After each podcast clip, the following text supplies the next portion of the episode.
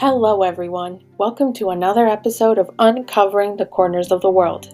Each episode, I, your host, Karina Kosmala, will be explaining some of the unknown locations or hidden attractions around the United States and around the globe, based on my personal experiences actually visiting some of these places and or researching the history behind them. This week, from some of the listeners who asked in person and one listener who sent a video message, I'll explain what that means at the end of this episode. Asked whether I'll be talking about unknown places or hidden gems outside of Illinois.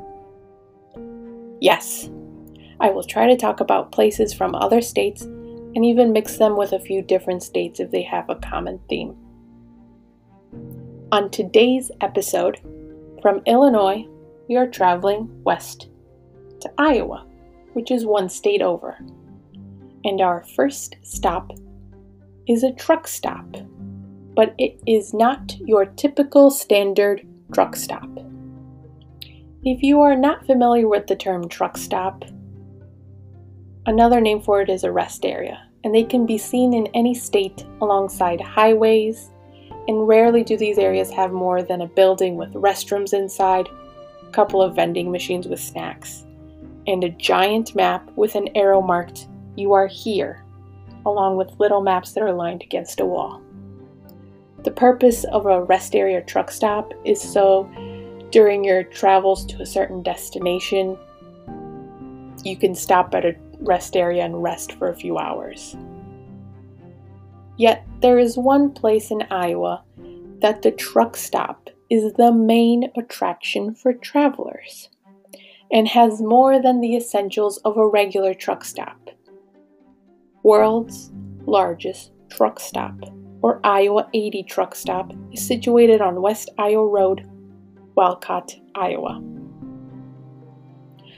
Founded in 1964 with 900 truck parking spots and a building separated by different levels or floors this truck stop has everything, and that includes eight restaurants, a convenience store, a barber shop, chiropractor, dentist, movie theater, workout room, laundry facilities, gas islands or gas stations, CAT scan, 24 private showers, diesel fuel center, truck service center, truckomat truck wash, Dogomat Pet Wash, and a super truck showroom.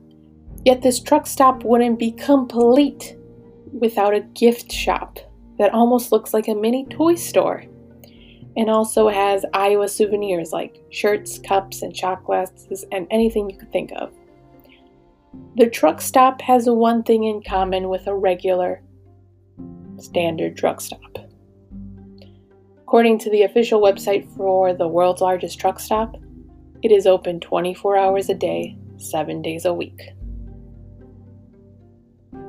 Although it is possible to spend an entire day at the truck stop, there is one point of this attraction I recommend you shouldn't miss. And that is the museum located on the same parking lot within walking distance of the truck stop. Inside the museum, there are several rows of restored trucks. It's almost like traveling through history, from the oldest truck being from at least 1910 to the newer ones from the 1970s, 1980s. Some of the trucks include the 1910 Avery tractor slash gasoline farm wagon, which reached speeds up to 15 miles per hour and has the appearance of a carriage but with an engine instead of horses. The 1919 International Harvester F1 ton isn't much different from the 1910 tractor in appearance, except that it looks like it was made of steel and has more color to it. This truck reached the speed of 70 miles per hour and cost 1,500, while the 1918 Walker Electric was an all electric truck and had its engine in the back and reached speeds of 20 miles per hour. These are just a few of the trucks. Course, there are so many more, and I highly recommend you should visit this attraction.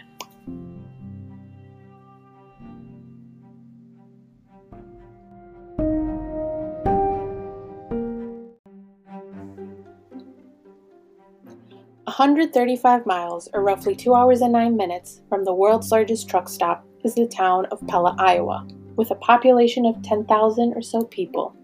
It is claimed to be home of America's Dutch treasure, according to the Visit Pella, Iowa website. The Dutch treasure of Pella, Iowa is the Vermeer Windmill, listed on the National Register of Historic Places. The Vermeer Windmill, which is at 714 East 1st Pella, Iowa, is 124.5 feet tall, where the Pella Historical website claims it is the tallest working windmill in North America.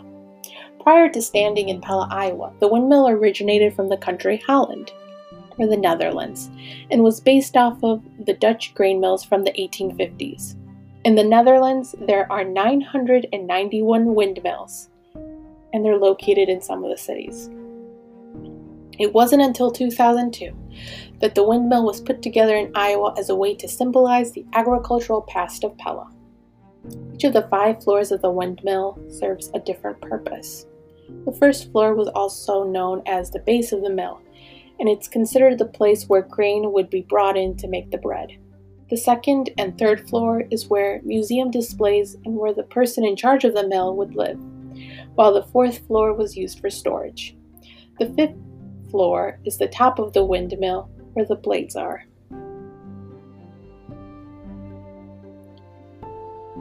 For the last attraction in Iowa for today, it is not for the faint of heart, as they say, or for those who may experience a fear of heights. In Columbus Junction, Iowa, or specifically Iowa 92, Columbus Junction, roughly 88 miles from the Vermeer Mill, or 1 hour and 40 minutes if you were driving straight from the Vermeer Mill. The Lover's Leap Swinging Bridge and it goes by other names like the Swinging Bridge and the Columbus Junction Bridge is the attraction. Suspended in the air with a feeling of a swing is claimed to be that is claimed to be felt in the center of the bridge according to the Roadside America website. However, this can only be felt if you walk on either side of the bridge and not directly in the middle.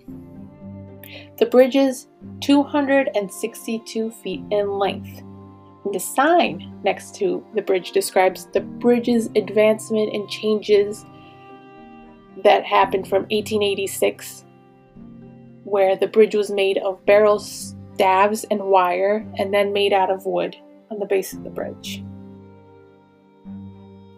Over the course of time, the length of the bridge increased from the original 160 feet. However, this bridge holds the story that two people were said to collapse under. Lou Tizer and his brother Jesse in 1920 fell through the bridge, landing on their feet without any injuries. Since then, the bridge was reconstructed in 1922 with stronger materials like steel cables used to strengthen the bridge and a cable for the handrail. Then again in 1954 with a new flooring. In 1968, 1981, and 2001, maintenance to the bridge itself, like the cables, were made and the trees surrounding the bridge were cut. This bridge also has a strange story behind it. In the book Iowa Curiosities, Quirky Characters, Roadside Oddities, and Other Offbeat Stuff, there is a legend of an Indian or Native American maiden now married woman, who was lovesick and jumped from the bridge into an 80 foot ravine as a suicide attempt because she found out that her love died in battle. Yet another legend also says that she jumped because her love rejected her and she couldn't handle it anymore, so she jumped. And that's probably where the name Lover's Leap comes from, but this can't be confirmed. The truth to this legend is that in Columbus Junction, there used to be the Sauk and Fox Indians that lived there. According to the Meskwaki Nation website, the Fox Indians were originally called the Meskwaki people, and they got the name Fox from the French who would call them that. The Fox Indians and the Sauk Indians had a similar language. Historically, the Sauk and Fox Indians would fight on the same sides in the war, specifically in the Fox Wars in 1701 to 1742 against the French. In Iowa, the Sauk and Fox tribe is the only federally recognized tribe where they have their own constitution, court, set, court system, and police officers. Another interesting thing about the Lover's Leap swinging bridge in Iowa is that there is a sign that says, Did a lovesick Indian maiden leap to her death? The trees know and they won't tell.